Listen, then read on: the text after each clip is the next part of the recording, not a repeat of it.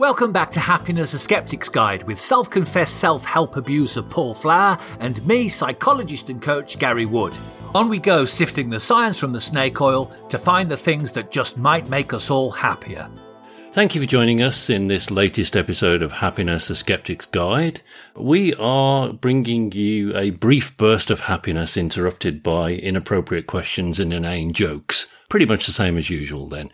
And this is a second part of three on self-help. We'll talk a little bit in the next episode about self-help books, which is obviously a massive industry unto itself.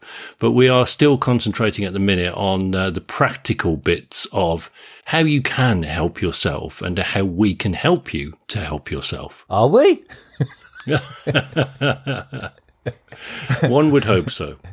Okay then. So I think in in the last one we we're talking about dear Samuel Smiles who offers the prototypical self-help book. And one of the problems we have with self-help it's knowing where to go and how to spot a good one and how to spot a bad one. So I thought first of all if we started to have a look at a little bit more about what are the warning signs that maybe this book isn't going to be for you. And the most important thing to talk about is the moralizing. Is that I recognize when I when I was looking at the formula for a self-help book, it's apparently eke it out as much as you can over five books and moralize as much as you can.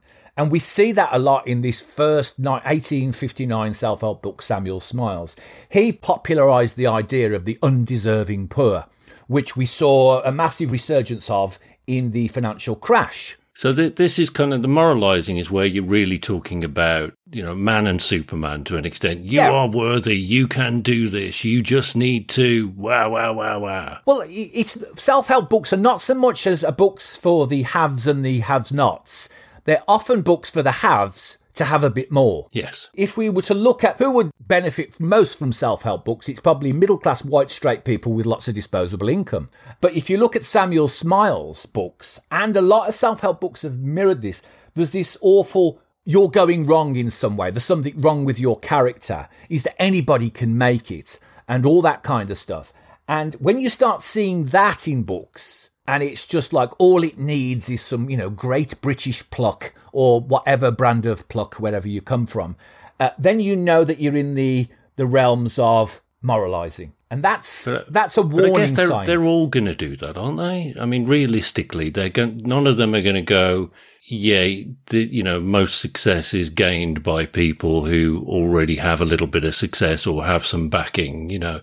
Whenever we talk about Richard Branson, nobody talks about the initial money for Virgin coming from his grandmother or something, you know, and if he didn't have that, then maybe we wouldn't even know who Richard Branson was.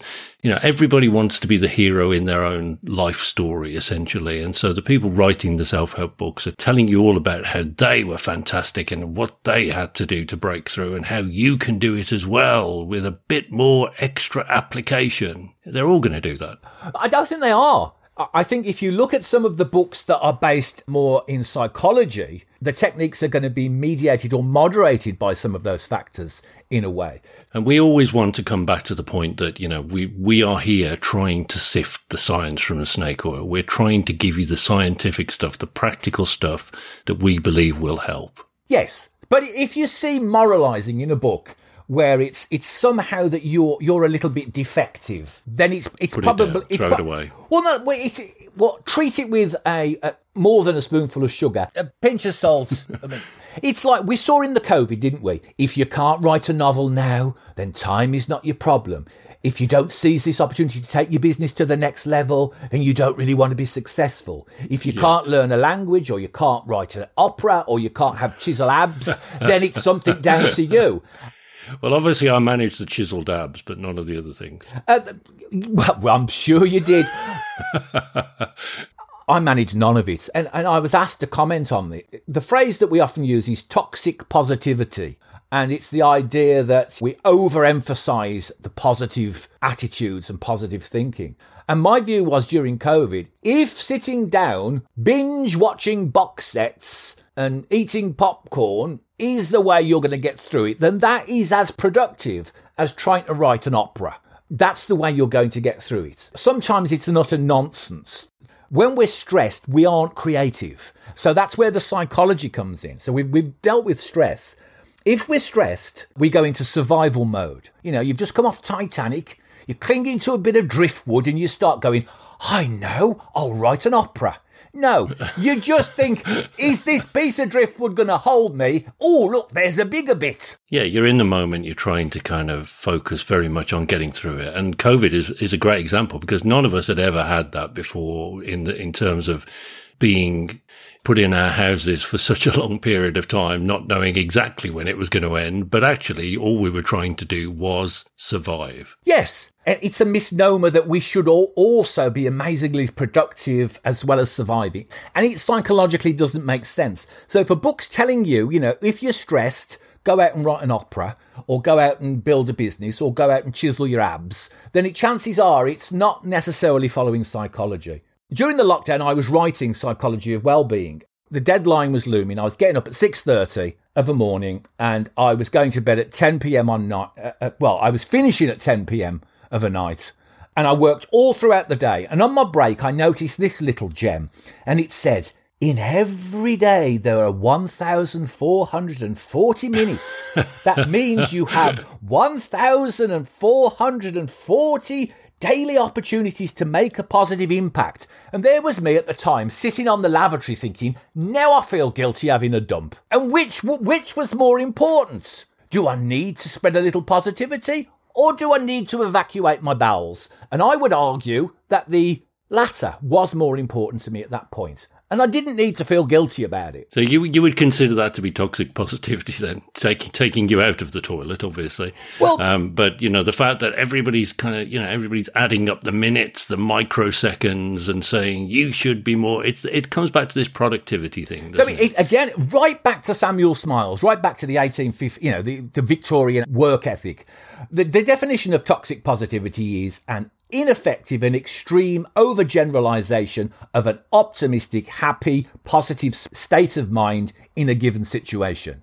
So, who in the middle of a pandemic is going to keep smiling, be cheerful, and be productive all the time? And the answer was if you are, that's probably more of a you know a reason to worry. Yeah, I was trying to think of examples who were probably of people who were probably like that. Probably very rich people who were able to sleep on their own uh, piles of cash. Well, I didn't think they probably had to do anything, did they? I mean, we had lots of very rich people telling us, "I don't know anybody who's died," you know, you know, from their mansions on the hill, Ivory mansion. I don't know any. This has happened to, and of course you don't, because you know you, you can't see it from your window. Most of the time, though, it's just kind of just unrealistic. But it's other times it can be dangerous. So you think about when we start seeing these self help books, positive thinking can overcome all.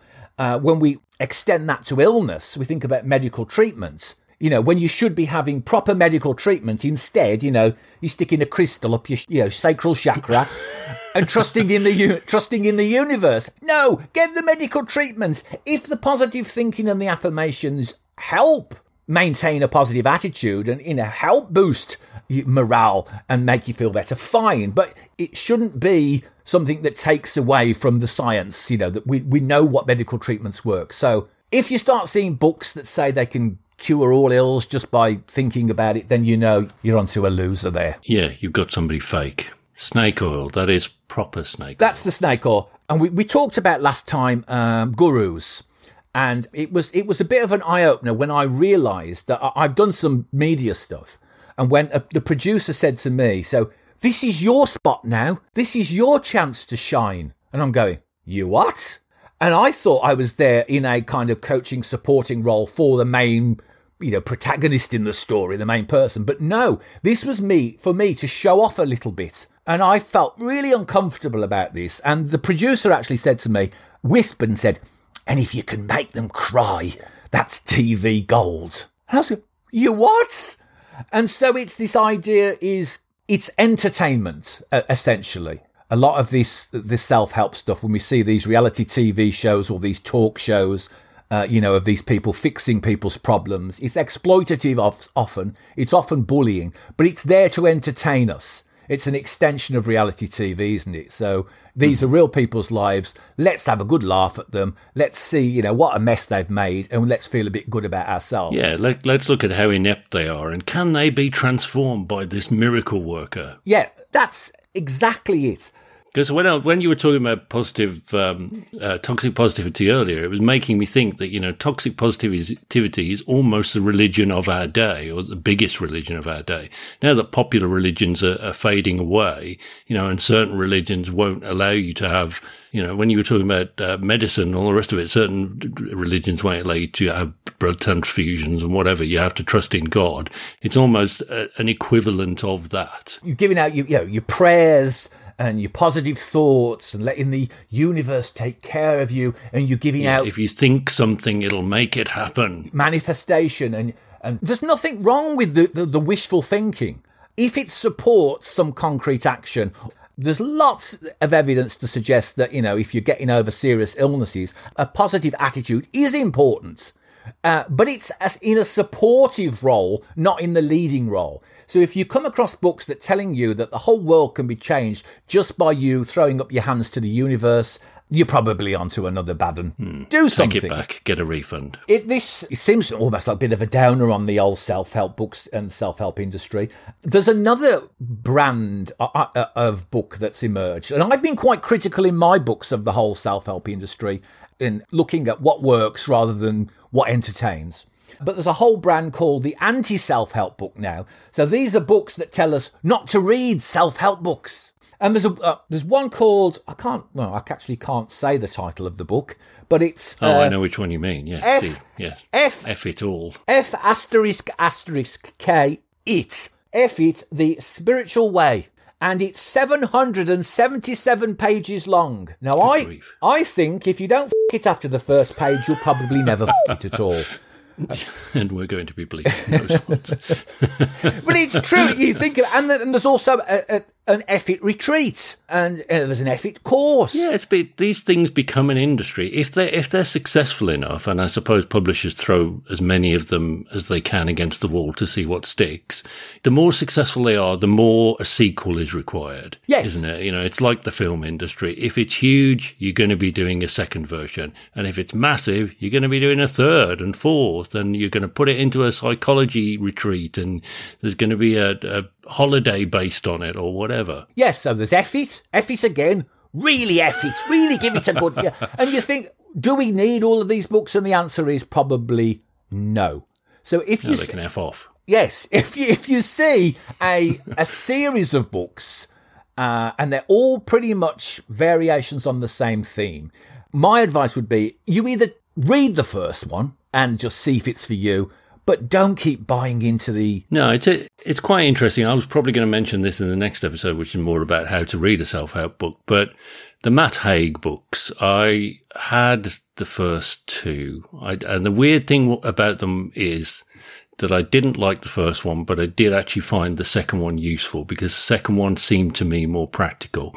So the first one was more about his life and how depressed he was and how he got out of it. And, you know, I just couldn't relate to him, I don't think, in, in that. So it was really difficult for me to go, okay, well, yeah, I can see how you got out of it and I can use that. It really wasn't like that at all. But the second one, yeah. the, the one which is notes on a busy planet or whatever it's called, because it was broken up into really small chapters and had some kind of interesting, you know, interesting ideas about what you could do, you know, day to day you know, it was a good book to actually read in the toilet, to be fair. You know, you go in in the toilet, read a chapter of it and go, yeah, I can use some of that. You know, there was something useful in it. But yeah. now we're on to three and four. And uh, I believe the, the new version of that, the comfort book that he has out, has been roundly panned for being ridiculous. I, I mean, I did I, th- I did buy one of them. I can't think what it, which one it was. I think it was the one that you didn't like because there, there were some nice quotes in there. But Reasons to Stay Alive was the first one. Yes. Notes on a Nervous Planet was the second one. That's the one I bought. There. And, and there were some nice quotes in there, but I I got a lot more out of his fiction writing.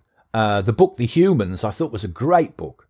Uh, and I probably that probably uh, made me think about the human condition more so I found that much more uh, stimulating. Well, there's a couple of episodes there, isn't there, about what fiction can kind of tell you, and and books that aren't essentially self-help books, but make you think about, you know, the world in a, in a different way. Yeah, well, that's the we mentioned last time bibliotherapy. That's the idea. It doesn't have to be a self-help book. It can be discussing the themes in what's his name? The uh, I mean, Paulo Coelho, who wrote The Alchemist some of his books, they're very simply written, and there are a lot of them.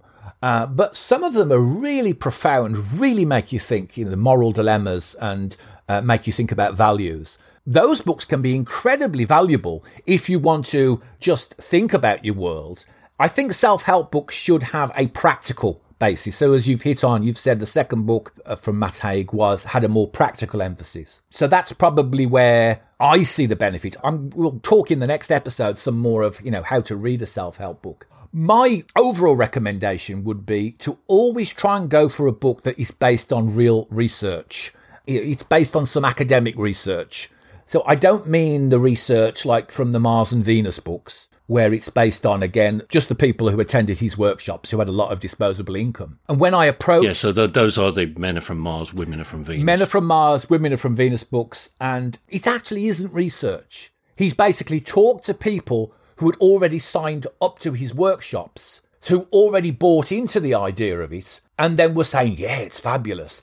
Why wouldn't you say it's fabulous after you'd spent a lot of money on it? You know, the research indicates is that once we've committed, we're more likely to say, yes, it's fabulous because we don't want to think we've been taken for a ride. Uh, yeah, so re- books that are based on research, the research has to be independent, doesn't it? And and qualified. Yes, because I'm aware it's been quite a, uh, oh, I think it's, I think it's been a bit of a quite negative, but I think it's important to point out some of these obvious pitfalls uh, so you can know, okay, is this a book that's going to do me some good, or is it a book that's going to make me feel a bit guilty?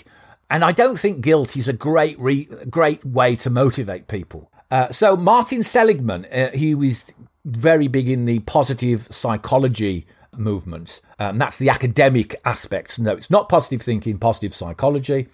And he wrote a book called Learned Optimism.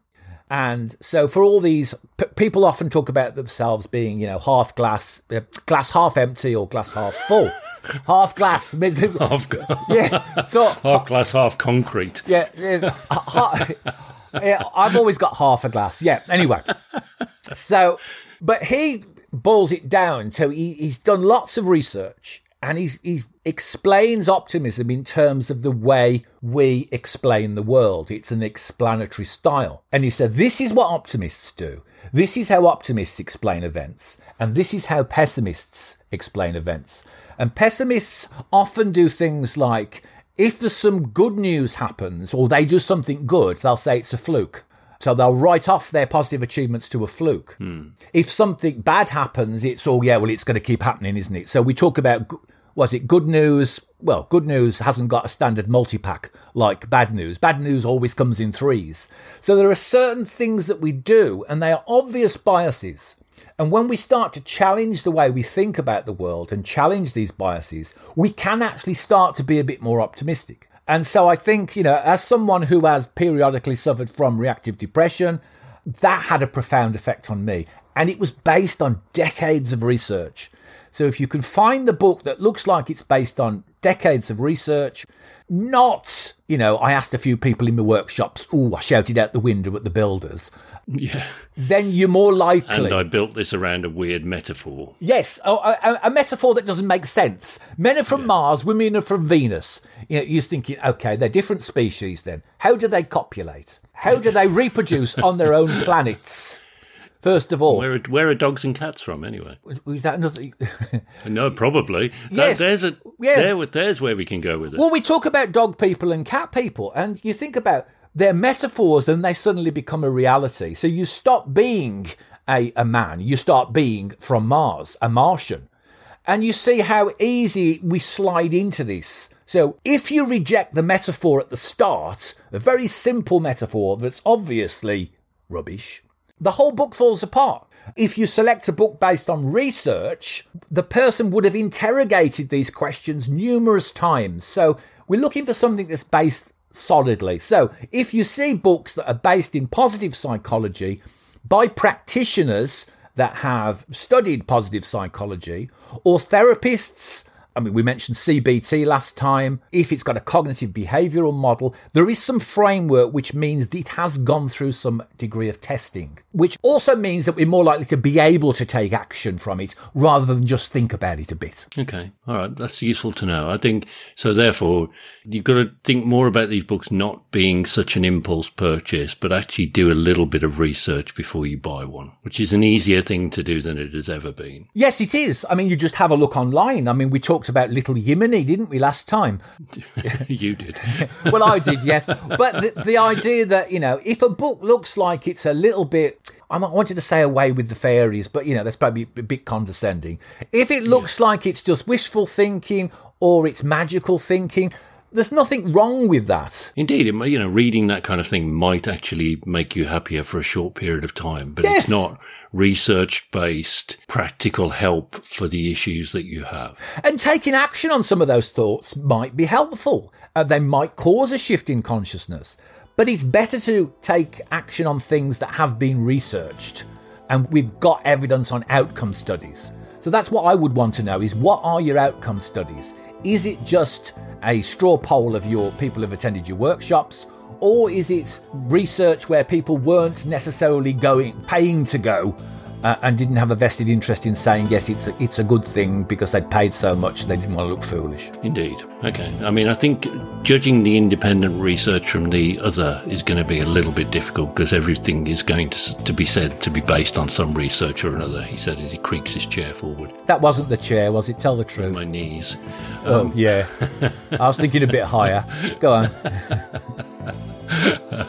and on that note, next time around, we will be telling you how to best read a self help book, how to pick the one that's best for you, and to get the most from it. And that's something to look forward to. It is indeed. Thanks again for joining us. That was and is Happiness, a Skeptic's Guide with Paul Flower and me, Gary Wood.